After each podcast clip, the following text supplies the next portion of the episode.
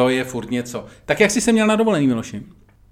Luďku, měl jsem se báječně, kdybych měl oznámkovat čistě jenom dovolenou od jedničky do desítky, tak bych řekl, protože já měl hodně dobrý dovolený, takže tady bych řekl, že jsem, že jsem nad pětkou a určitě to bude, já myslím, že někde kolem sedmičky.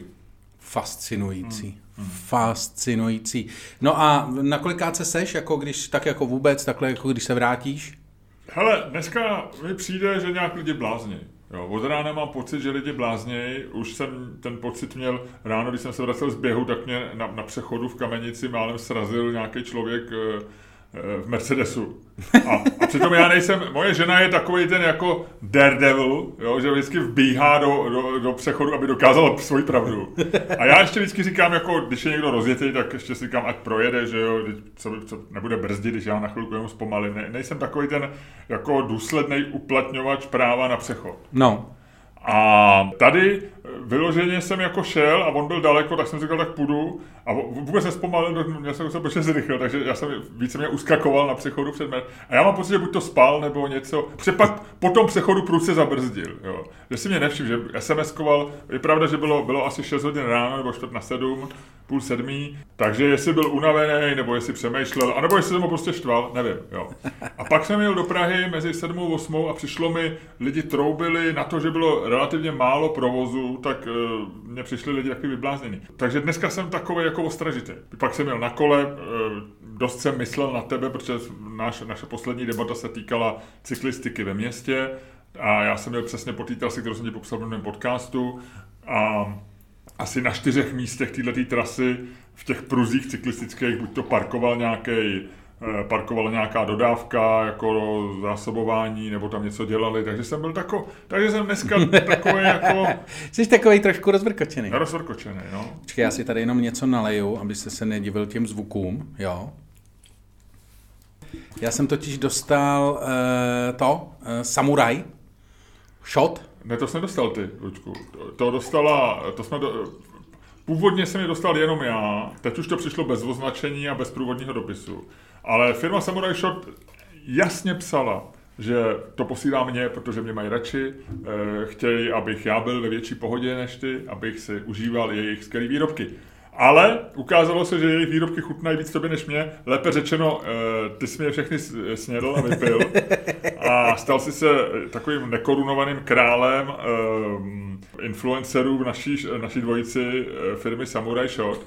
A, ale vůbec si nepropaguješ, takže jsem rád, že jsem Teď jsem se napil samuraj shotu. Je to síla, veď? A, a, a nalil jsem si to do jiný trubice úplně. Hele, zdravíme samuraj shot, je to skvělý, máme z toho radost, děkujeme. A Luděk Staněk je váš influencer našeho podcastu. Ano, teď slyšíte přesně, tohle to dokáže samuraj shot.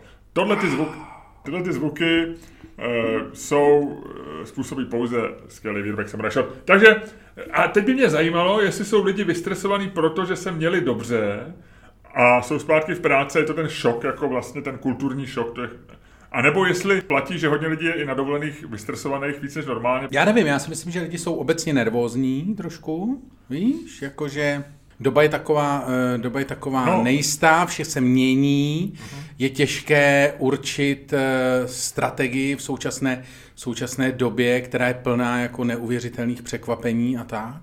Hmm. No. Jsi zastáncem spíše defenzivních strategií nebo ofenzivních? Uh, byl jsem strašně dlouho defenzivní strategie uh, zastánce, ale teď jsem trošku offense. Teď jsem jako přišel do jako no. offense modu. Jsem vlastně zjistil, že je dobrý spíš tu situaci shapeovat, než Jo. Eh, než se jí přizpůsobovat. Jak se říká eh, s krásným čes, česky jsem to řekl hezky moc. Myslím, že, myslím, že Ústav pro jazyk český eh, při posluchu této věty mě nebude mít rád. Nebude happy úplně, víš? Nebudou, nebudou, myslím, že nebudou happy. Úplně budou takový, myslím, že budou takový jako... Škoda, že už tam není... Trošku ankul. Škoda, že už tam nedělá pan Oliva. To by pan Oliva pustí šťávu, bychom řekli, víš? My jsme jednou pana Olevu školili, pamatuješ? Jo, jo, jo, jo, to bylo, to bylo velký, ten nám dával. Dělali jsme školení pro eh, lidi z Akademie věd o médiích a myslím, že pan Oliva ne, neměl úplně hezký, hezký, hezký dva dny s náma. Ne, ne, a myslím taky ne. Ale a myslím ne. taky ne. Bylo to takový oboustranný, bylo to takový vlastně, eh, myslím, že Oliva, pan Oliva je stejně jako to ovoce, podle kterého se jmenuje, nebo je to zelenina? Dobrá otázka. Já myslím, že to je ovoce, jako podle definice, protože to má pecku. A e, věci s peckou jsou vždycky ovoce. Ale pan Oliva je stejně jako ovoce, podle které se jmenuje Acquired Taste. A my jsme si prostě nestačili za ty dva dní na tu zvláštní chuť e, zvyknout. No. Oliva je ovocný. Oliva je ovoce, máš pravdu. Tak, Uh, Ludku, ty jsi ještě chtěl říct něco, uh, krátkou poznámku k řidiči Mercedesu, který mě mám zabil? No třeba, já si myslím totiž, že jak se teď, jak jsou ty změny, víš, jak všichni čekají vlastně jako, na jednu stranu se ohřívá planeta, všichni mm-hmm. koukají na tornáda a říkají si, že nás ta planeta zabije, už nás má plný zuby a uh, tady se ohřejvá, my teda ohřejváme, ne, ono se neohřejvá, my ji ohřejváme a ona je z toho nasraná a to a do toho a moc potřebováme, víš, a do toho pak jsou ty lidi, kteří věří, že to jako ten technologický pokrok, že to zastaví, že to, takže možná, že ten frajer v tom Mercedesu si třeba myslel, že má samoředitelný auto. Eh, myslíš jako uh, moje nejmenovaná návštěva, která si myslela, že má samoředitelnou Teslu a projela moji bránu až, až na můj pozemek? Ano, je to možný. Ludku, kdo si myslíš, že, a tím možná dám trošku nastavit agendu dnešního podcastu, malinko, o čem se můžeme bavit. Kdo si myslí, že z českých miliardářů se první podívá do vesmíru? Hmm. Hmm. A neříkej mi, Petr Kellner, už tam je, to je z mnoha ohledů jakoby necitlivá odpověď. to je dobrý, jestli ty si chtěl, ty si chtěl říct politický, nebo takový necitlivý vtip, ale zároveň si ho nechtěl říct, tak si řekl, neříkej to ty, jako kdybych to chtěl říct já, ale ve skutečnosti si to řekl ty. Chápeš, co si právě proved? Vím, je to zprostárné. Ano, ne, uh, hele, asi někdo, kdo má vztah, uh, obecně si myslím, že někdo, kdo má vztah k lítání, čistě jako, eh, myslím to čistě logicky, jednak teda eh, víme, že třeba do, na vesmíru strašně trvá Richard Branson, že, který vlastně vždycky... No proto se na to ptám, Richard Branson byl včera ve vesmíru. Já vím, ale zároveň byl vždycky letec, že, jo, že měl vždycky obavilo lítání, byl velký fanoušek jako aviatiky ve všech jejich podobách. Od, Ostatně založil leteckou společnost. Od balónů přes letecké společnosti, že jo lítal balonem kolem světa a tak dále. Baví ho to nahoře zkrátka dobře, myslím, že ho to baví nahoře víc než tady s náma dole. A, a myslím si, že vlastně ta logika tam je v tomhle ohledu, že jako Protože takhle, podívej se na to. Nej, vlastně nejdál, nebo říká se, že nejdál ve vesmírném programu z miliardářů je momentálně Elon Musk. Ve smyslu, jako, že v, v, v, udělal nejlepší technologii, ale do těch raket se nesere. Nikdy jako nechtěl jako říct, hele, já to, to SpaceX je výborný, já se k tomu připnu, jo, jenom abych se podíval, jak to vypadá nahoře. Tak on, Pak on, má... on, on taky párkrát viděl, že do té raketě nevyšlo. no, přesně.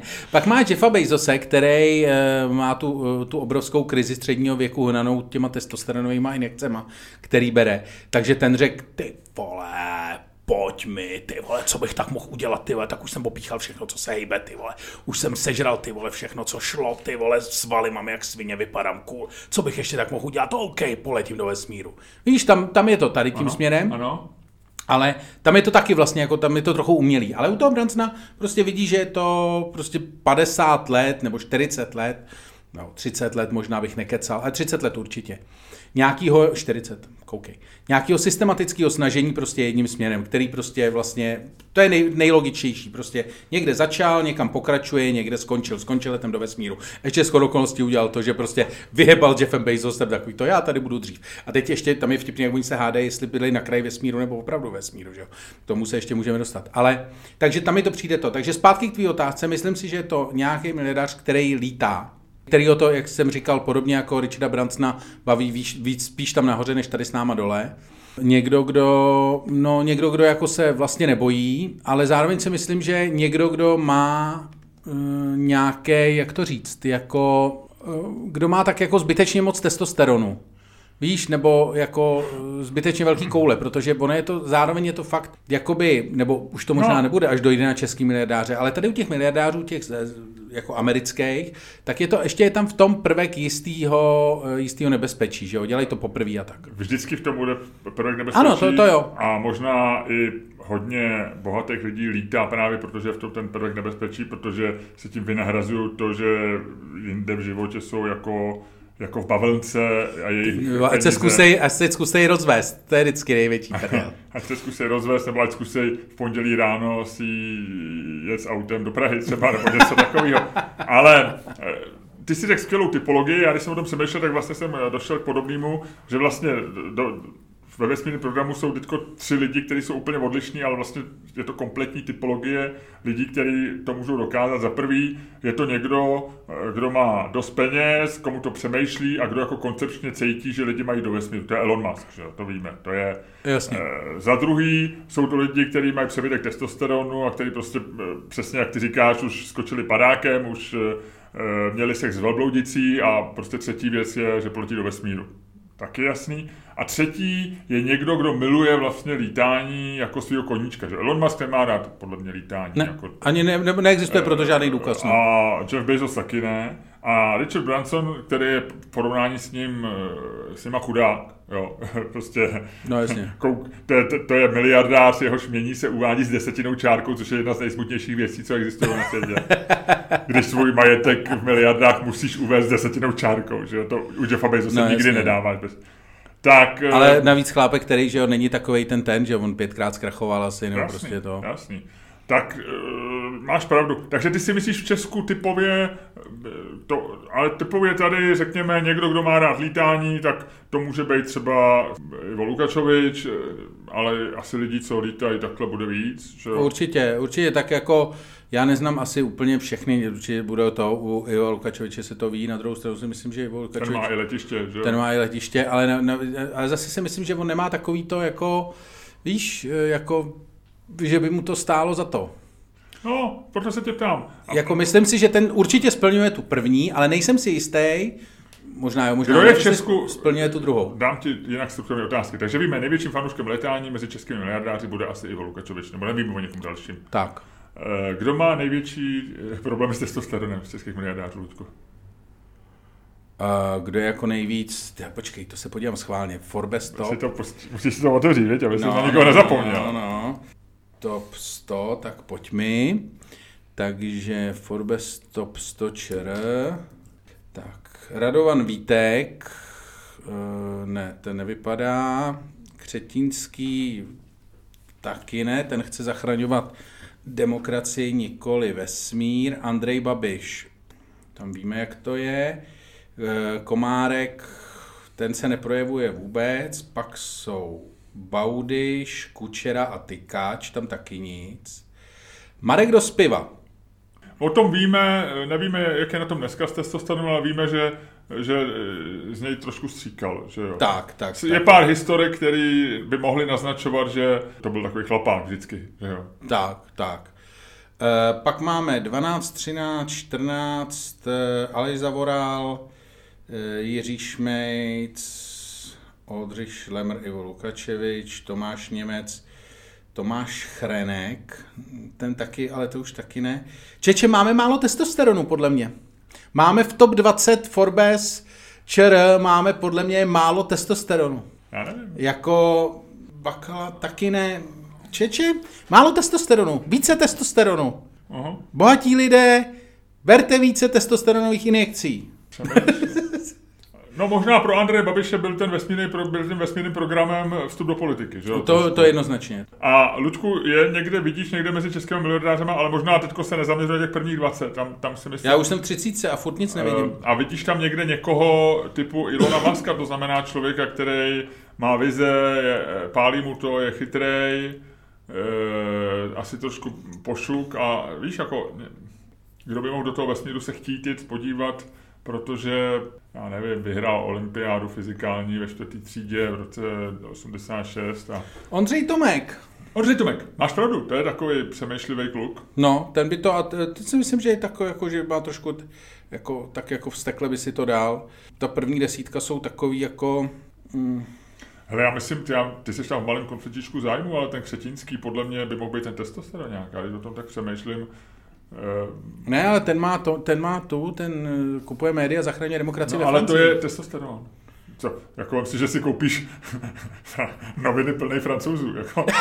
No ne, no tak autobus plný francouzů je hrůza. Jo. A teď si říct, novináři jsou notoricky nepříjemní lidi, na který se nás spolehnout, který tě, nikoho neposlouchají a jsou to. Francouzi jsou to samý jako novináři v profesích, jsou francouzi mezi národama. To znamená, že francouzský novinář to je definice kokota, naprostýho. To je protokot, protokokot. Jo. Francouzský novinář, podle neexistuje míň příjemný, spolehlivý a zajímavý člověk než francouzský novinář. A on si koupí prostě noviny plný francouzských novinářů. to je boží. Já tam vidím problém s testosteronem. Ale dobře, nevím, nechám to, nechám to otevřený. Jo, tak jo. Takže to jsme nevyřešili. A co říkáš Richardu Bransonovi?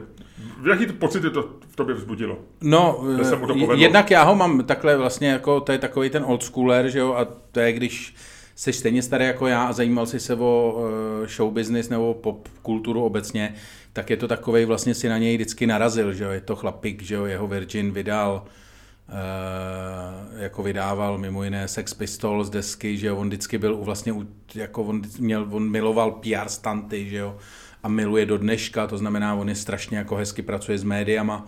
A on obletěl země kouli na balónu, V balónu, ano, ale dělal, on fakt uměl jako skvělý PR stanty, on vždycky, když něco to, tak on se tam u toho byl, že on sám osobně miluje jako pozornost tím, jak uh, právě vydával, jak začínal v nahrávacím průmyslu, že Virgin bylo nejdřív vydavatelství desek a, třeba, a samozřejmě retailový distributor desek, Virgin Megastore Stores byli jako známí prodejci. A takže on uměl jako takovým tím pop, popovým způsobem prostě se propagovat, tak jako vlastně jako jeden z prvních lidí v tom, v té branži. A byl vlastně jeden z prvních ultimátních disruptorů jako uh, nahrávací branže v Evropě a nebo ve Velké Británii. A potom to jako převedl do dalších těch, takže já jsem mu vždycky fandil. Chci říct, že vlastně ty měl vlastně, nebo já ho mám vlastně v hledáčku celou dobu, vždycky někde vyskočí, že jo, oblepený nebo obklopený nějakýma ženskýma jako a propaguje nějakou svoji úplně šáhlou věc, pak zase na chvíli zmizí, a pak zase obletí zemi v balónu, pak zase na chvíli zmizí a to a teďko na chvíli zmizel. A jsem si říkal, tyjo, tak už asi mu došly prachy nebo to. A najednou Fred vyskočí z Virgin Galactic, že teda bude lítat do vesmíru. A ty si říkáš, jako jak do vesmíru. A pak zjistíš, že je to taková ta typická branconovina. Prostě tě naložej, odvezou tě nahoru, tam ti to ukážou, odvezou tě zpátky. Víš, to je takový to, jak když tě vyvezou na konopiště. jako... ale, ale je o to zájem. Ne, jako naprosto, ne, mně se jako líbí, jako že vlastně, mně se to líbí v tom, že je to tak... O konopiště je od jeho lety. No, já si myslím, že je to takový jako branconovsky ne, ne, nekomplikovaný vlastně i když jsi se díval na ten let, jestli jsi se na něj díval, tak to bylo vlastně jako hrozně bizarní, že to prostě vzlítla taková věc, která vypadala vlastně jako letadlo. Nic, nic se neděli, oni tam seděli, že jo, pak na sebe takhle jako mávali, sedí tam čtyři lidi prostě v kokpitu, připoutaný, vypadá to jak v letadle, vypadá to jak v malém prostě privátním letadle, že jo, prostě dva lidi na jedné straně, dva lidi no, na druhé no. straně, ulička mezi nimi, vlastně jako úplně jako banální vlastně. Vyletíš do vesmíru, podíváš se dolů, podíváš se z okýnka, letíš zpátky. Jako, jako cool, cool. Proč ne? No, takže se mi to líbí, jakože je to vlastně taková úplně jako jednoduchá věc. Jo, takže já jsem, já Bransonovi fandím. Je no. to můj člověk. Jo. A překvapilo mě, že je mu 70, Fred vypadá furt stejně, taky asi hodně testosteronu. Vypadá dobře. Vypadá, eh, on zveřejnil fotku s Elonem Muskem, Eh, doma. Před letem mám pocit, že to je v kuchyni, protože Elon Musk je tam buď to v žabkách nebo bosej dokonce. A vypadá líp než Elon Musk. Elon Musk, eh, my jsme se na to ráno dneska koukali s mojí ženou cestou eh, do Prahy v záspě. tak říkala, že takový Elon Musk jako je oplácaný, že jo, a Richard Branson je vysekaný. No. Jo, ale tak on se musel trošku stát do formy, ale asi je v formě dlouhodobě. Je mu 71, víc, nebo 72. 70, já To znamená, že on je druhý nejstarší člověk, co byl ve vesmíru po Johnu Glennovi. Já jediný problém s tím mám, že já, já to jako neuznávám jako vesmírný let. Já vím, že překonali tu takzvanou Karmánovou hranici, která je, eh, která je někde v těch buď to 70 nebo 100 kilometrech, to, to se různí. Eh, v podstatě se říká, že vesmír by měl začít tam, kde nefungují letadla, to znamená, že ten atmosféra je natolik řídká, že ještě nepomůžou křídla. Na druhou stranu, já, já pro mě vždycky vesmírný let byl prostě full Gagarin, no, jako musíš udělat, musíš, musíš udělat... Full Gagarin, jako, takzvaná jedna otočka, musíš dát aspoň jednoho full Gagarina. No, první, první americký kosmonaut byl John Glenn, nikoliv uh, Alan Shepard, který, který udělal něco podobného jako Branson které prostě eh, tě vystřelí nahoru a ty pak nějak slítneš dolů. Že? To já neberu jako vesmírný let. Samozřejmě z ideologických důvodů bylo by zajímavý, samozřejmě, bylo by strašně zajímavý, kdyby eh, ten Shepard letěl před, eh, před Gagarinem. No, na, ono naštěstí pro, pro historii a pro nás, milovníky kosmonautiky, on letěl těsně po něm, já nevím, měsíc nebo tak nějak. To znamená, že e, jako tam nebyl ten spor, ale vem si, že by vlastně Západ říkal, že prvním kosmonautem byl Alan Shepard, a Rusové by tvrdili, že to byl Gagarin, protože musí No, ale k něčemu takovému se samozřejmě schyluje, až na to, že to není mezi Západem a Východem, ale mezi Virgin Galactic a uh, Blue Origin.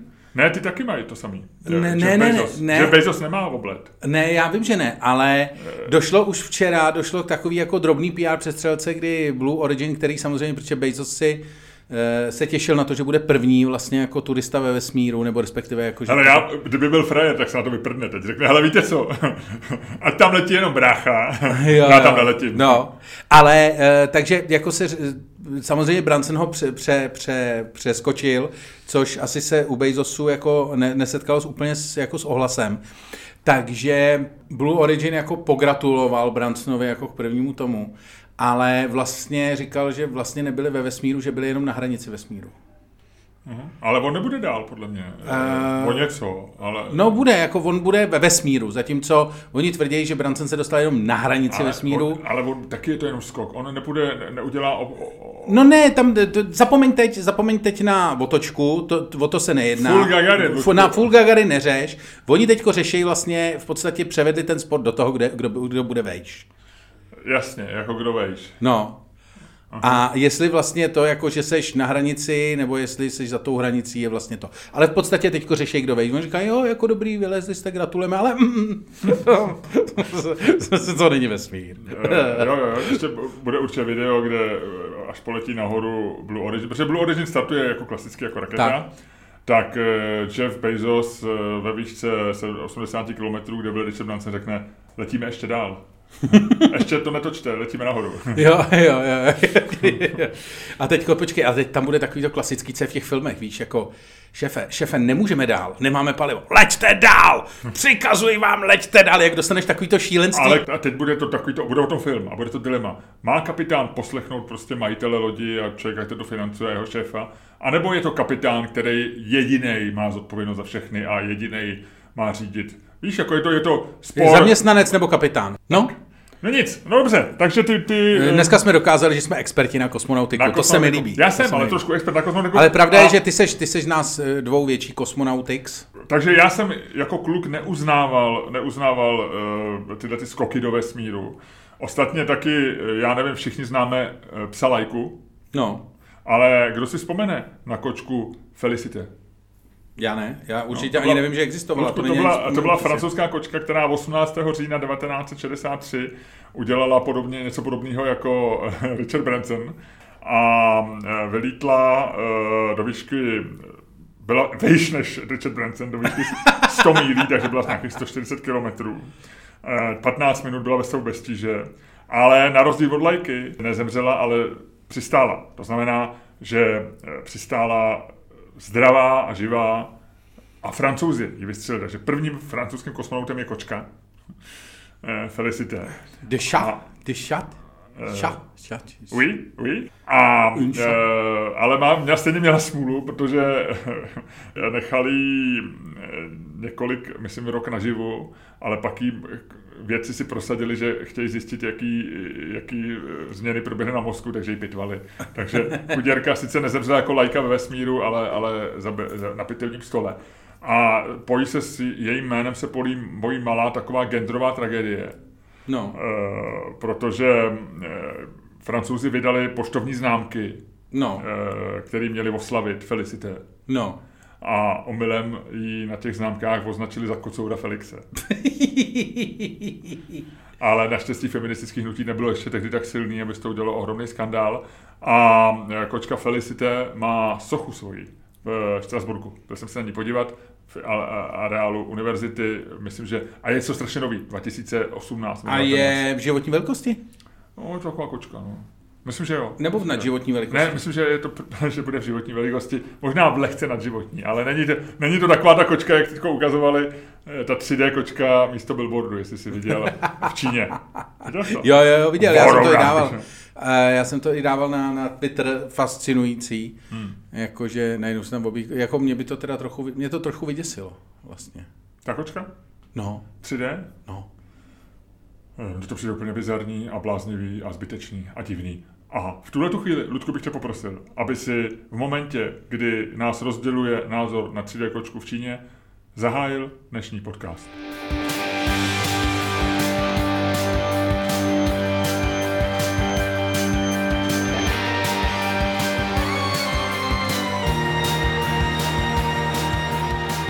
Dámy a pánové, posloucháte další díl fantastického podcastu z dílny Čermák Staněk Komedy, který vás jako vždycky budou provázet. Luděk Staněk a Miloš Čermák. Hezky. Trošku jsem se do toho položil, viď? Jako no tak, jo, oh, hezky. Oh, konečně, konečně se do toho začínáš dostávat. No, tak to víš, po dvou letech budeme slavit, Ludku, letos v létě dvouletý výročí našeho podcastu. Eh, možná už eh, příští týden, tak nějak plus minus, tak nějak cítím, že v červenci k tomu došlo. Fakt jo? Aha, 2019. Wow. Jak Kdo... jsme na to přišli tehdy? Eh, my jsme se na to asi tak měsíc, dva měsíce chystali. A myslím si, že na rozdíl od stand-upů, který jsem, do kterých jsem nás trošku zatáhl já, tak mám pocit, že u podcastu si byl trošičku větším jakoby pusherem ty. Fakt jo? No, myslím, že, že si furt říkal, měli bychom něco rozjet, nějaký podcast nebo tak. A já jsem chystal zároveň svůj podcast 1%, takže jsem vlastně... Jsem Byl jsi trošku v konfliktu zájmu. No, říkal jsem, nebudu dělat dva podcasty, ale pak vlastně... Pak, a myslím, že jsme začali dělat dřív ten náš podcast a že mě to bavilo. A, a, a když jsme natočili první, tak jsem si říkal, ty vole, to byla docela sranda. Možná prdel jsem řekl, když jsem nechtěl být vulgární v tomhle tom dnešním no. díle. Ale říkal jsem si, vůbec se nedokážu představit, že by to mohlo někoho zajímat. A vůbec ani nevím, o čem jsem si povídal v tom prvním díle. Trval necelou půl hodinu, řekli jsme si, že délka bude půl hodina. A, a skončili jsme a já jsem na tebe tak koukal, dělali jsme to v našem improvizovaném studiu v Karlíně. A tak na 80% jsem předpokládal, že se na to vykašlem, že řekneme, hele, ani to nebudeme stříhat, věď, jako bylo to asi na houby. A ty první, co jsi říkal, se na mě kouknul a říkal, docela dobrý, ne? A jak máš na mě ten vliv, e, jako, jako kulturní cool faktor naší dvojce, člověk, který zná kulturu a má o tom přehled, tak jsem řekl, myslíš? A ty řekl, jo, jo, pohodě. A říkám, no tak jo. ano, tohle to bylo historické okýnko podcastu Čermák Staně komedy. Z naší pravidelné rubriky Vzpomínáme sami na sebe. A na koho jiného? A kdo jiný by na nás měl vzpomínat, než my, než my sami? Já ti teď řeknu něco, co nevíš. Jo? Mm-hmm. Čekám a těším se na to. Uh, kolikrát... Uh, Hele, už v mém věku maximálně jednou. Kolikrát v životě, nebo kolikrát za den? No, teď ti říkám. Ne, ještě jinak. Kolikrát za 10 minut si myslíš, že zalžeš? Komu? V běžném hovoru. Když mluvím. V random hovoru s někým. A co je to lež, Ludku? To je filozofická otázka, která je strašně... Ne, ne, ne, něco, co prostě není pravda. Co, eh, co, no jo, jak... ale co je pravda? Když se tě zeptám, kolik, jak jsi vysoký? Ne, když... A ty řekneš kolik? Ne, když se tě manželka zeptá, když se tě manželka zeptá, sluší, sluší mi to? A ty bez toho, eh, aby se o tom přemýšlel, respektive neřekneš opravdu ne, řekneš jo, jasně, čistě jenom proto, abys měl to už je lež. Ne, ale mojí ženě to sluší. E, dobře, no a teď lžeš třeba možná znova. Ne. Mojí ženě to sluší. to možná přece. Totiž to je zajímavý filozofický problém, o kterém jsem přemýšlel, když jsem poslouchal podcast eh, Joe Rogana s, uh, my jsme se o tom bavili a já jsem zapomněl jeho jméno nejslavnější americký astrofyzik uh, současnosti, twitterovská uh, legenda. Uh, já jsem chtěl říct Tycho de Brahe, ale je to, je to Neil deGrasse. Ano. Tak Neil on, deGrasse, no. on tam vlastně říkal, že jak budeme definovat pravdu a lež. Že, že pravda je to, co je pravda, ale objektivní pravda neexistuje. Ty když řekneš, že měříš 178 cm nebo 180, kolik měříš? 182? 185. 175 cm, tak samozřejmě ty neměříš 175 cm, ty měříš prostě 175,3, ale ani to neměříš. Jde o to, co si myslíš. Jako... Tak, a ty můžeš definovat lež jako úmyslný zalhání. Ano. To znamená, že já vím, že moje žena se mě zeptá, slušlo to dneska Luďkovi? A já řeknu, hele, docela jo. A není to lež, protože když na to kouknu, tak jako vlastně bych řekl, že ti to slušelo. Ale, ale jestli je to pravda nebo le, jako objektivně těžko říct. Znova k té otázce, tak to si myslím, že za 10 minut ani jednou. Běžný člověk, jenom aby si měl představu, běžný člověk zalže během desetiminutový, desetiminutový konverzace třikrát. No jo, ale... Tvrdí, eh, tvrdí to Robert Feldman, což je jeden z nejslavnějších eh, amerických psychologů věnujících, který se věnuje systematicky lhaní, když to řeknu velice zjednodušeně. Má o tom eh, mnoho strašně zajímavých YouTubeových videí a tak dále. Podívej se na to.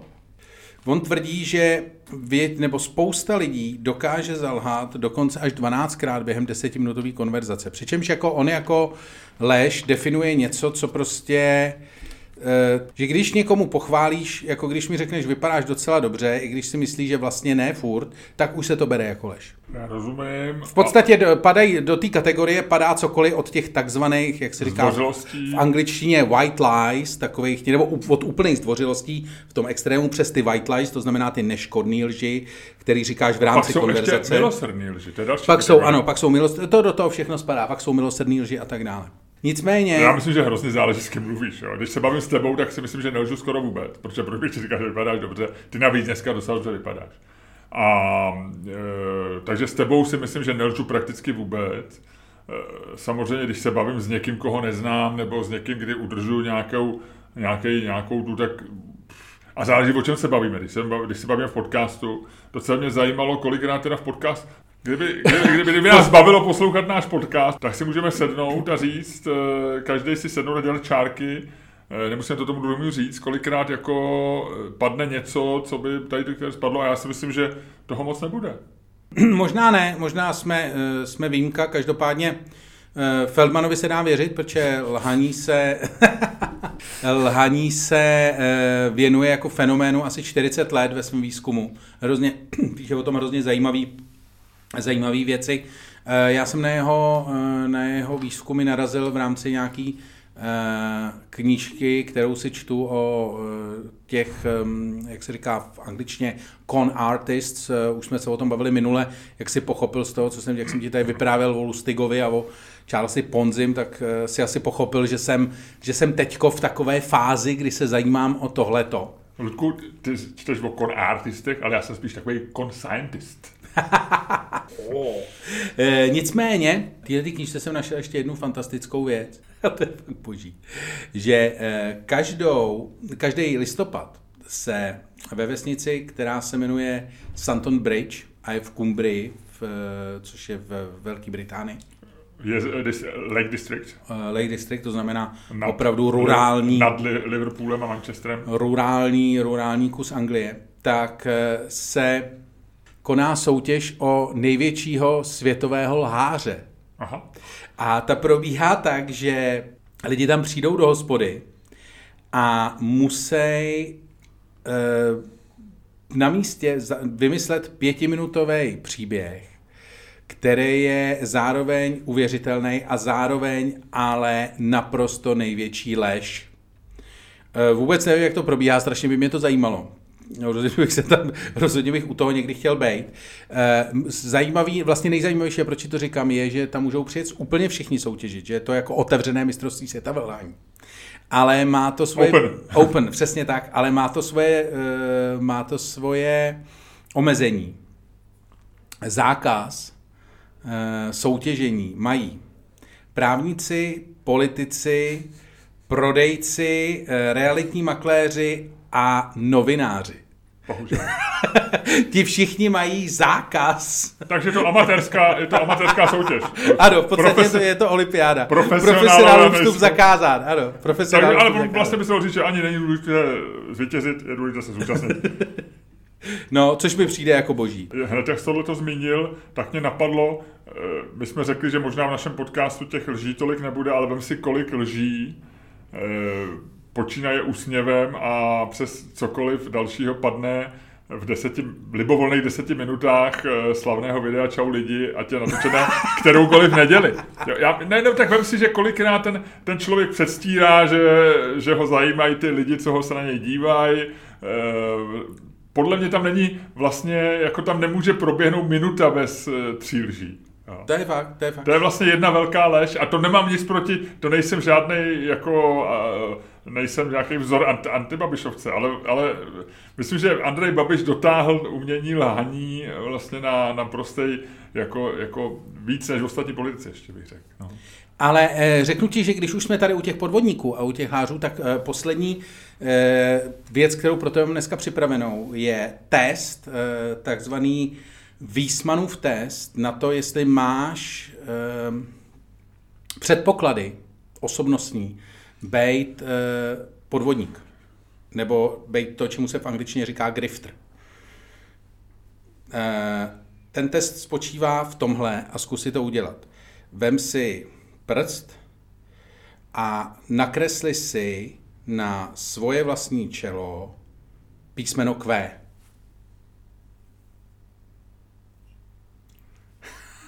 Jsem podvodník, víš? Uh, je mě došlo, ale mě došlo ten princip, no. A ten princip spočívá? No zrcadlově, aby ty si to viděl jako a ne jako já. Přesně tak, přesně ale, tak. Ale asi bych to udělal, eh, kdybych to neudělal bez tady tohleto znalosti, tady tohohle toho, že to je test podvodnictví, tak bych to udělal eh, asi... Když si prostě uděláte Q na čelo, jde o to, jestli si tu čárečku v tom písmeně uděláte nalevo nebo napravo. Když si ji uděláte nalevo, to Q vlastně je otočené směrem k vám, a děláte si to jako pro sebe.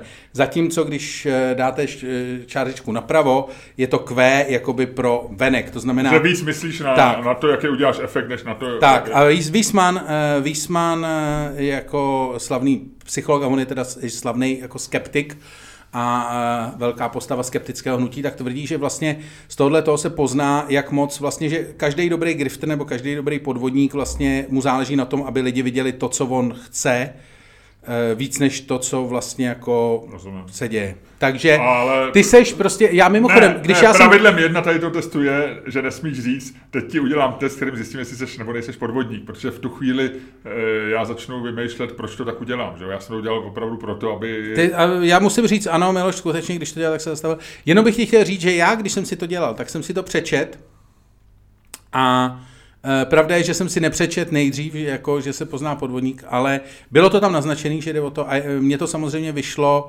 takže mě ta čárka směřovala doprava, Eh, to znamená, že mě vyšlo, že já nemám sklony k podvodnictví. A ty máš. Zatímco tobě vyšlo, že máš no, sklony k podvodnictví. Ale, ale ty seš, ty seš rozený, Takže buď nám, buď nám Výsmanův test nefunguje, anebo jsme právě o sobě objevili něco, něco velkého. Ale možná to není o podvodnictví, ale možná je to třeba i, i v tom, jestli, seš, jestli chceš zaujmout ostatní. Ty jako Ludku, jako stand-up komik možná máš, by si měl v sobě mít jako to, že říkáš vtipy tak, aby je chápali ostatní a ne ty.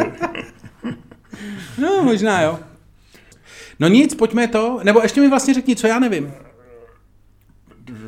Ještě navážu na to, co jsi říkal ty o tom zkoumání, kolikrát lidi lžou. To je tako, čistě taková ta věc, která je vlastně úplně k ničemu. Že, jo? Jako, že, že nějaká, nějaký vědec zkoumá něco, co víš, jakože kolikrát zalžeš a teď záleží jak to definuješ, při jaký příležitosti. Je to vlastně jako nesmyslná věc, ale budou jít citovat všechny noviny. Že? Když, někde, když někde napíše, že člověk lže třikrát za 10 minut, tak je to něco, co eh, skoro jistě by, jako mám, to, to, má potenciál nejen zaznít v podcastu, ale být to v různých článcích a tak dále.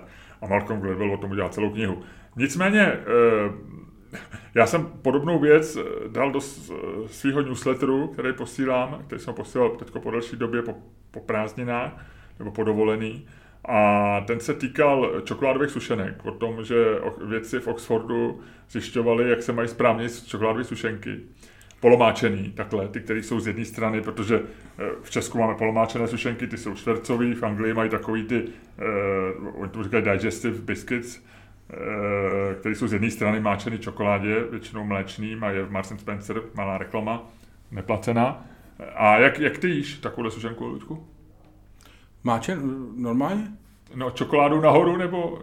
Čokoládu nahoru. Samozřejmě jako většina lidí, nebo 78% lidí jí čokoládu nahoru a jí to špatně, protože víc chuťových buněk máš na jazyku, to znamená, že by si měl správně pokládat sušenku jazykovou eh, čokoládovou části na jazyk a vlastně všechny věci, které jsou z jedné strany, jsou, a teď vidíš, čím se ty věci zajímají, jsou takzvaně vertikálně asymetrický pokrmy, bys měl jíst tou chutnější částí dolů, takže, ale nesmí to padat, že jo? To znamená, když máš namazaný chleba eh, medem, který tam dobře drží, tak bys ho měl jíst vlastně tím medem dolů a tak dále. A to tak se dále. strašně zasviníš. E, takže já jsem e, samozřejmě to dal do newsletteru, vzbudil to velkou pozornost, psalo mi asi 20 lidí svý vtipný poznámky k tomu, svoje rady, někdo říkal, že plmáčení po dvou, takže dá čokoládu z obou stran a, a tak dále a tak dále. E, no a v neděli jsem otevřel, otevřel noviny, nebo četl jsem noviny, britský Timesy a náš oblíbený sloupkař Rod Lidl si vybral podobný téma jako já, nebo stejný téma, tak no. ho zavil ten experiment a říkal, představuju si večírek Oxfordské univerzity, protože to byly věci z Oxfordu. A velká zahradní párty, kde jsou stovky, desítky vědců a potkají se tam dva vědci a jeden říká, eh, no a co vy děláte? A, a on říká, no my jsme udělali tu vakcínu proti covidu a co děláte vy? Uh, no, vlastně, uh, uh, Karle, halo, pojď, moment, já musím běžet. A to byl ten vědec, který přišel na to, že čokoládové sušenky chutnají lépe tak, když dáš na jazyk čokoládovou stranu. To je hezký. A ještě ti řeknu, co nevíš. No. Já jsem nedávno mluvil o lentilkách v našem podcastu a uh, potvrdil jsem důležitost český stopy v historii lentilek a M&M's a tato těch eh, Smarties a všeho. Vlastně první lentilky, první bombóny, eh, čokoládový potažený cukrovou polevou vznikly v Česku, byť německou rukou. a... Jako všechno. Jako všechno. Řekni, Ludku, nějaký další bonbon, který jsi měl rád jako dítě. Bonbon? No. Uh, bohemky. Klokanky. Klokanky, takový ty modrý, mentolový, viď? Zelený, zelený. zelený. S rozpouštěn, vevnitř takový to měkkou, měkký. A Slávě taky nebyl špatný, ne? Slávě měl vevnitř ještě být takovou sladkou. Ty, ty jsi mi nechutnali. Jo, Slávě. Ty, ty jsi měl radši mentolový. Hašlerky, eh, Hašlerky, samozřejmě. A pak byly takový druh bombónů jiného typu. Je, to je jiného typu? Uh, no. no tak to řekni. Uh, takový občerstvení je to jednoduchý. Bompary byly ještě. A takový jako... Mm, byly v takový, a byly hrozně levný. Stály 20 halířů u pokladny. Já, já byl dítě, ve mě bylo jedno, kolik to stálo. 20 halířů, no to nebylo jedno, tak se jako, tak dobře, ty jsi byl z bohaté rodiny. No právě, že ne. Pan, Staněk, pan Staněk byl z Barandova. Ty vole, kde pak, já byl chud, z chudý rodiny, naopak. Já tak, já byl z Olešovic a my jsme si nemohli dovolit si kupovat uh, klokánky každý den. My chodili do Prahy pěšky. My byli v Praze. Lipo.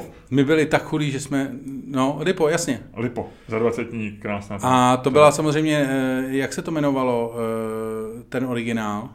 Že ten originál se prodával v takových těch Přesně. dávkovačích s tím Mickey Mousem. Dispenser s Mickey no. Mousem. No. Luďku, pravda je taková, že originál je Lipo. Lipo rovná se PES, PEZ, a e, víš, co to je PEZ, ta zkratka? Ne. Pfeffermint. Je to přesně, je to P. No. Ečko je úplně přesně uprostřed a Z, jak na konci Pfeffermint, německý peppermint. A byly to bombony, který, e, který vynalezl Eduard Haas, což byl muž z Lince.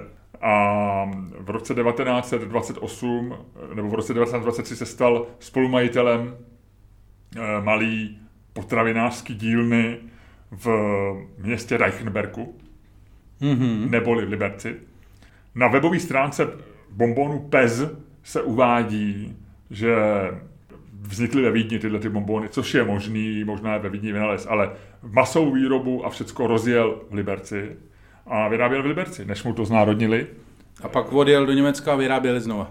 Ne, odjel do Lince a do Rakouska. To, do Rakouska, protože on byl, on byl z Lince a tam rozjel výrobu vlastně úplně od začátku, celou firmu rozjel prakticky od začátku.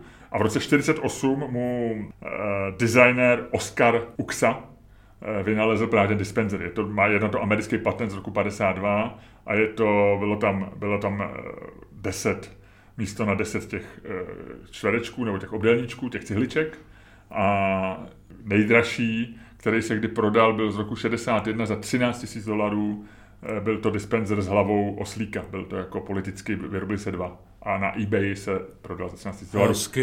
Ale Ludku, Lipo, to bylo Lipo. A víš, co to je Lipo?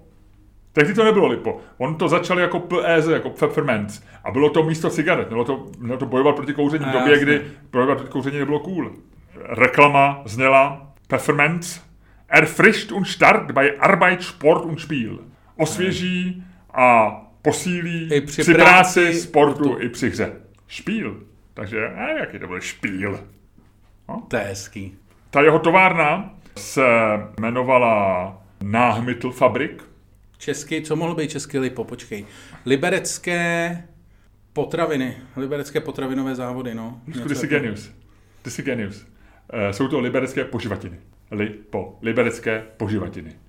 Poživatiny, potraviny, Lebensmittel, Nachmittel, něco takového německy. Takže, Luďku, Lipo potom v roce 58 to dostalo jméno, protože původně se to jmenovalo po znárodnění jenom poživatiny, protože přeložili to je asi nejméně cool název ever. Ano, tak se jmenovalo. Pak to, pak to uh, vznikl národní podnik čokoládovny, takže se stal součástí čokoládoven, ale Lipo, liberecké, to se vůbec netušil. Já jsem si myslel Lipo, vždycky to souvisí, že to je něco, co souvisí jako, že to má podobný slovní západ jako třeba liposukce, protože když sníš hodně lipo, lipa, tak můžeš na liposukci, podle mě. lipidy jsou tuky, takže já jsem opravdu jako v hlavě, mě, pro mě e, zjištění, že lipo znamená liberecké poživatiny, bylo, je, bylo, jak jsem říkal, bylo eye-opening. Jasně, to je dobrý, to je dobrý. E, dokonce eh, vyrábějí to v Connecticutu pořád, ty dispensery, pořád, no. to je frčí. V posledních letech se to zase stalo znova módou, dokonce Kim Kardashian chtěla, aby se vyrobil, vyrobil dispenser s její hlavou. Já se s a, odmít, a odmítli s jejím Ale našel jsem na... Že by jí vycházel vždycky lipo Když jsem to... že v tom dispenzru je, v tom dispenzru to je takový to, že ten Mickey Mouse, že to vždycky jako vlastně On to jako no ono to, vyjde z pusy, že jo? ono to jako vlítne, takže no. to, je, je, je, to už nedostanu z hlavy, to už nedostanu z hlavy. A já si myslím, že by bylo hezký, já nevím, nechci to nikomu nutit, ale vím si, že kdyby byly dva dispenzery, Čermák a Staněk. Ty to by bylo dobrý. Čermák a Staněk. Nebo by byl jeden dispenser a oni ty hlavičky jsou vymění, vymění, oni byli gumový. Jasně. Takže by to prostě, by si si skoupil dispenser a k tomu byly dvě hlavičky, čermák staněk a každý by si nandal podle svého uvážení. To je nádhera. A jedny, jedny dny by si zdávali po od Čermáka, druhý dny od Staňka. Když jsem to googloval, tak jsem zjistil dvě zajímavé věci. Za prvý, že náš oblíbený britský komik Eric Gervais má svůj dispenser. Nepovidej. Ten má, na rozdíl od Kim Kardashianový. A druhá zajímavá věc, že e, jejich jakoby největší popkulturní úspěch, víš, jaké je? Ne. Jde to, jde to najít na YouTube, je 15 nebo 10 vteřinová pasáž v E.T. Mimozemšťanovi, kdy jedna z věcí, které ten kluk ukazuje i týmu, je ten dispenser. Říká, tam jsou bombony, říká PES, dokonce jmenuje tu firmu, říká PES, to jsou candies a ty prostě takhle to otevřeš a můžeš jít candy. Takže jedna z věcí, které se dozví mimozemšťan, až sem se tady přistane, tak to bude právě dispenser. To, dispenser tady toho. A je i, e, stejně tak, jak jsem ti minule říkal, že, e, že zazní pochod Julia Fučíka v Simpsonech i v Seinfeldovi, tak i v Seinfeldovi je e, scéna s pes dispenserem. Takže to jsem ti chtěl říct. Lipo, Lipo a jeho česká stopa. Fantastický. A půjdeme se pohádat? Můžeme. My jsme se ještě nehádali dneska? Ne, ne, ne tak kvalitně, jak bychom potřebovali. Dobře. Co máme za otázku? Co jsme to vymysleli? Alkohol. Uh, protože my jsme, uh, respektive já jsem, jsem o to napsal tweet a udělal to hrozný uh, hrozný skandál na, na, na Twitteru, což mě překvapilo, protože jsem si myslel, že vlastně toto, ale ukázalo se, že vlastně chlastání na dovolený, nebo cestou na dovolenou v případě toho Twitteru je vlastně něco, co Eh, co, co rozděluje společnost daleko víc než Andrej Babiš. Já myslím, že to ne, nerozděluje. Naopak bych řekl, že ji to spojuje. A posadou toho tweetu bylo, že si psal, že Češi kdykoliv jedou ve skupině na dovolenou, tak se ožerou. V podstatě kamkoliv, no. Kromě řidiče vždycky, autobusu nebo no. auta, ale že všichni se, že, že to je takový podobný efekt, jako školní děti vydávají získy při rozjezdu autobusu, tak, če, tak Češi, když dospějou, tak vydají pivo, přesně plechovky. Chlastání je? Já si, no je to, je, je to velká věc. Já jsem si pak uvědomil, že vlastně, eh, jak spoustu věcí zapomínám, tak jsem si uvědomil, že třeba pamatuju, že když jsem eh, letěl několikrát, jsem udělal tu chybu, že jsem letěl do Tajska eh, jakoby travel service charterem, takovým tím, co tam veze ty, ty lidi na tu dovolenou. Tak vlastně vždycky při tom mezi přistání to tehdy přistávalo, tuším v Muskatu, někde na tom arabském polostrově jako na dotankování, myslím, že to byl Muskat. A, a vždycky vlastně tam byl nějaký průser, že v, tam v tom Muskatu buď jako vytahovali nějakého člověka úplně na mol, nebo prostě vyhrožovali nějakému člověkovi, že ho znova nevemou do letadla, protože se předtím dobejval pilotovi do kabiny. Jako vždycky tam byl nějaký prostě příšerný, příšerný prostě průser spojený s chlastem. Což zajímavý, že e, vlastně když, jsem, když lítáš normální leteckou linkou, když prostě letíš Lufthansou z Frankfurtu nebo tak, tak vlastně žádný podobný jako excesy tam jako, nebo neza, zaznamenáš to málo kdy. Jo. Jasně, ty většinou ty letadla jsou velký, než, větší než ty čátry, takže vlastně jako co se děje jako, o, o, jako jednu sekci jinde, asi máš problém zaznamenat, ale že v podstatě mi přijde, že když ty lidi jako letějí normálně, takže prostě dělají to, co lidi normálně dělají, že v letadle prostě podívají se na film, padnou, snaží se to zaspat a pak se probudit, ale jakože když letí na dovolenou, jakože Češi, takže se prostě, že tam jedeš jako, a teď si to uděláme hezký. Já nevím, ono asi záleží, jak kdy, eh, podle mě čártry a cesty jako do letovisek takhle končí možná častěji i bez ohledu na národnost. Já si pamatuju, že jsme jeli před dvěma lety eh, na Kanárský ostrovy z Mnichova. Byli to Němci, my jsme tam byli asi jediní Češi, nebo bylo tam hrozně málo jiných národností a přistávali jsme a letadlo bylo požadali na, na molo. Jo? jo, tak možná jo. No a pojď se o tom pohádat teda. Jo, no ne, tak pojďme to, právě my jsme z toho trošku sfoukli ten národnostně vlastenecký pel a řekli jsme si, nechme, můžeme nechat českou otázku pro, pro případnou diskuzi a pro, když by někdo chtěl doložit jako argumentaci svojí. Nicméně pojďme se bavit. Má člověk na dovolený pít víc nebo méně než normálně? Pijeme na dovolený víc nebo méně než normálně. Je správné pít na dovolené víc nebo méně než normálně. Super. Ludku, hoď to. Ty máš v obě mince u sebe, nedá se nic jiného dělat, než hodit, vyber jednu. Takže, když padne dvojka. Ano. Ty říkáš, má se pít víc. Protože to je tvoje věc. A když padne lyžář? Když padne lyžář, lyžaři pijou taky, ale míň. Takže má se pít míň. Říkáš ty. Počkej, to si tohle nebylo... Tak, tak si to hoď ty. Na. Já to hodím a ty se na to podíváš. Půjč. Tak, hele, já to roztočím úplně... A teď se mrkni. Teď to padlo vedle tý... Jo, tady je dobrý. Dvojka. Má se pít víc, Luďku. Ano, má se pít víc. Na dovolené se má pít víc, protože... Protože co byste tam dělali jinýho? Co byste tam sakra dělali jinýho? Dovolená je strašně netypický stav mysli, že jo? Dovolená speciálně jako turistická znamená, že jedete někam, kde to neznáte, kam byste vlastně za normálních okolností ani nejeli, ale shodou okolností je tam zrovna buď hotel, který byl levný, nebo moře, který bylo blízko a vy tam týden nemáte co dělat. Jste v podstatě, jste v naprostém područí nějakých lidí, co vám dělají eh, co vám dělaj animační program, což je jenom způsob, jak z vás vytáhnout peníze pod záminkou zábavy, která vás nebaví. Eh, jste jako, a to máte jako ještě potom si můžete nakoupit jako výlet někam, kde vás naloží do autobusu, jedou s váma 6 hodin eh, nějakou pouští, pak vás vytáhnou na u nějaký jedné památky, ale předtím vás provedou jako místním tržištěm v úvozovkách s eh, opravdovejma eh, rukodělnejma místníma výrobkama, které jsou všechny ve skutečnosti udělané v Číně. Kolem vás pobíhají žebraví děti, vy toho máte dost, pak vás naloží zpátky, odvezou vás zpátky do toho turistického lágru, kde jste celou dobu zavřený a ze kterého se dostanete ven vlastně jenom za peníze, když se vykoupíte, ale jinak jste prostě regulérně zavřený v turistickém lágru celou dobu jste odkázaný na to, co vám tam dají k jídlu, jste odkázaný na to, co vám tam dají k pití, jste v podstatě jako úplně jako zvíře v kleci, který si to neuvědomuje, protože prostě na něj má dojem, že na něj svítí sluníčko. Jo, můžete se tak jako projít od bazénu, eh, od bazénu k recepci a zpátky. Když eh, chcete jít na vedlejší pláž, tak na vás z nějakého křoví vyskočí nějaký frér se samopalem a řekne vám, že tam se nesmí, protože je to privátní. No a když jste v takovéhle situaci, tak co tam jako můžete dělat? Co tam můžete dělat? Lejete. Lejete jako zvíře, protože to je jediná věc, jak se takováhle dovolená dá nějakým způsobem přežít. Že jo?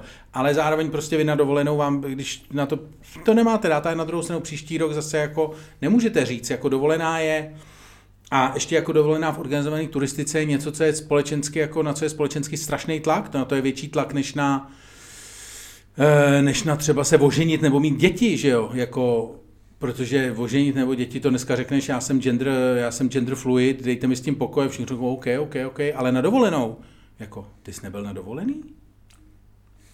Kde jsi byl na dovolený? To je klasická otázka, která začíná, která začíná v Dubnu a e, končí v, listop, v říjnu, v listopadu, kde ji nahrazuje věta, už máš nakoupený dárky. A Mezi tím se tě všichni ptají, kam jedeš na dovolenou nebo kde jsi byl na dovolený. A říct nikam nejedu je vlastně strašný společenský stigma. Takže ty jedeš, skončíš tam, jak jsem, e, jako já to popsal a jediný, jak se to tam dá přežít, je v podstatě late lejt a vylejt si úplně hlavu. To znamená, na dovolený se má pít víc. Obecně děkuji, tečka, vyhrál jsem. Ludku, já s tím naprosto nesouhlasím, eh, protože a mám k tomu několik důvodů. Jo? Já, já jsem filozoficky proti dvěma věcem. Jo? Proti dovoleným a proti pití alkoholu. Z toho, z toho mi jasně vychází, Dobrý pokus. že pít alkohol na dovolený je nejen zbytečný, ale eh, je to dvojnásob zbytečný, dvojnásob bláznivý. Eh, první věc dovolená. Možná ti zní divně od člověka, který se právě vrátil z dovolené, eh, že ti říkám, že nemám na dovolený. Jo, ale, jo, to ale... jsou to takový ty lidi, co mají hodně peněz, tak říkají, jako měli byste šetřit. Ne, ne, já si nemyslím, že má člověk šetřit. To vůbec s penězma nesouvisí. Protože my jsme mnohokrát už tady říkali, že náš čas je cenější než jakýkoliv peníze. A s tím já souhlasím a já vlastně neuznávám dovolený jako, co, co to je dovolená? Dovolená. Já na dovolený třeba docela hodně pracuju, my jsme natáčeli podcasty, já píšu, čtu si. Já to beru jako vlastně součást, pro mě jenom název dovolená, jako jestli něco dovolit. Já si nic nedovolím. Jo. Já, já, to není, že bych si něco dovolil. Já prostě žiju jiným, klidnějším e, způsobem, který e, má méně prostě stresujících faktorů, jako je cesta do práce, přesunu se někde, kde se moje žena může koupat v moři a já se na ně můžu dívat a občas tam taky vlezu, když podlehnu, eh, jak ty říkáš, tlaku okolností, ale eh, prostě je to, ale pro mě dovolená není nějakou jako výjimečnou dobou roku. Jo? Není to ani doba většího stresu, ani doba větší pohody.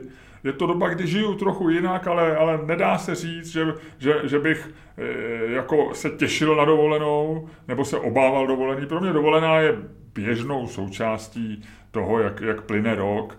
E, navíc já mám radši, když někam jedu na výlet, nebo když se jedu někam podívat, nebo když někde jsem, ale být někde na dovolení, mně přijde už samotný princip toho, že jsi na dovolený, tak jsi, jako být turistou je vlastně takovým jako nepříjemným, jsi jako eh, turista je takový jako něco, něco, co tam nepatří, co je to ten písek, co vrže v ložisku nebo v, v pantu.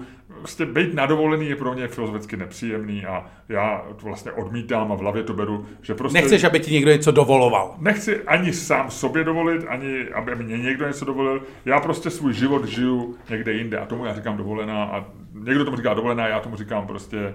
Já jsem se jenom přesunul prostě do... Eh, o kousek dál. Jasně. Nebo do jiného auta. A to samé pití alkoholu. Pro mě pití alkoholu jako vůbec nesouvisí s nějakým jako, e, jako s okolnostma, který e, jsou něčím daný, jako že bych třeba pil víc o víkendu, nebo že bych pil víc na narozeniny, nebo na Silvestra. Já prostě piju, když na to mám chuť, chuťku.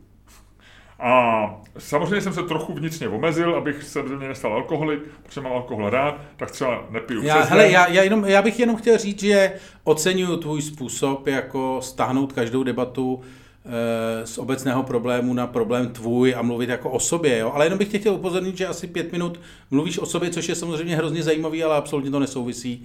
Jako, to není debata o tom, jestli ty Eh, jako co ty děláš a jak ty trávíš jako Aha. Eh, svoje letní víkendy. Tak mě to došlo, že možná... tak já ti chci říct, proč já nepiju víc na dovolený. A to je z těch dvou důvodů. Prostě pití alkoholu ani dovolená pro mě nejsou dva stavy, které bych si vůbec ani jako nějak významně všimnul a zdůrazňoval. A proto i ostatním lidem říkáme, jestli si chcete užít svoji dovolenou, jestli si chcete užít svůj život, tak za prvé přestaňte tomu říkat dovolená, ale užívejte si to radostně, říkejte tomu třeba radost, říkejte tomu uh, koupání v moři, říkejte tomu nějak jinak, ale neříkejte tomu dovolená, protože dovolená je, je prostě i blbý slovo, i blbý stav. A neříkejte jako eh, pití alkoholu, že je nějaká, jako něco se měří. Prostě Může se stát, že pojedeš na výlet eh, se podívat eh, do vinařství v Francii, no tak tam logicky asi budeš pít víc, protože to s tím souvisí a e, ty chceš vychutnat si e, přírodu a to může se stát, že budeš pít hodně recíny v Řecku, protože to k tomu patří, protože ta chuť ano, protože... špatného vína e, umazaného smolou z Borovic nějakým způsobem se prolíná s tím, co prožíváš dalšího v Řecku. Ale... A stejně tak je to ve většině států, všim si. Eh, ale jo. V Anglii je to pivo, v eh, Itálii je to víno. Pro někoho může být součástí poznávání kultury a užívání si to, že konzumuješ místní alkohol, to, že se dostaneš do té nálady. Ale my se tady snad bavíme o něčem jiném. My se tady bavíme o tom, jestli když si sedneš do letadla, se máš ožrat jako dobytek, protože jdeš na dovolenou. Jestliže máš si říct, eh, dám si to pivo a říct si takový to, no, normálně bych neměl, ale protože jsem na dovolený, tak ho vypiju. Tak v tu chvíli já to pivo dávám zpátky do ledničky říkám, děkuji, raději knihu. Hele, já myslím, že ty si do této debaty vstoupil jako bůh uměřenosti. Ano. A, a svobody. Eh, vnitřní svobody a vnitřní uměřenosti. A to se nedá prohrát. A to se nedá prohrát. To se, já to jenom jako, já, já, já to úplně jsem, jsem úplně jako naprosto konsternován. Já, Ludku, jsem na tebe koukal, když jsem mluvil, ty jsi prostě, ty jsi se takzvaně vezl, jako na kolotoči. Přesně, ty jsi si mě Ty jsi kolem mě kroužil jako, jako Přesně, ty jsi mě normálně ved. Ty jsi mě normálně ved. Hmm. Je to tak. Vyhrál si. Ukončit tenhle podcast. No chci, to, chci to rychle ukončit, než si to rozmyslíš. Dámy a pánové, poslouchali jste další díl fantastického podcastu z dílny Čermák Staněk Komedy, který vás jako vždycky promázeli Luděk Staněk a Miloš Čermák, který není ani na dovolené, ani se ani nechystá, ani se z ní nevrátil, který žije svůj veselý život. Stejně jako můj drahý kolega Luděk Staněk. Fascinující.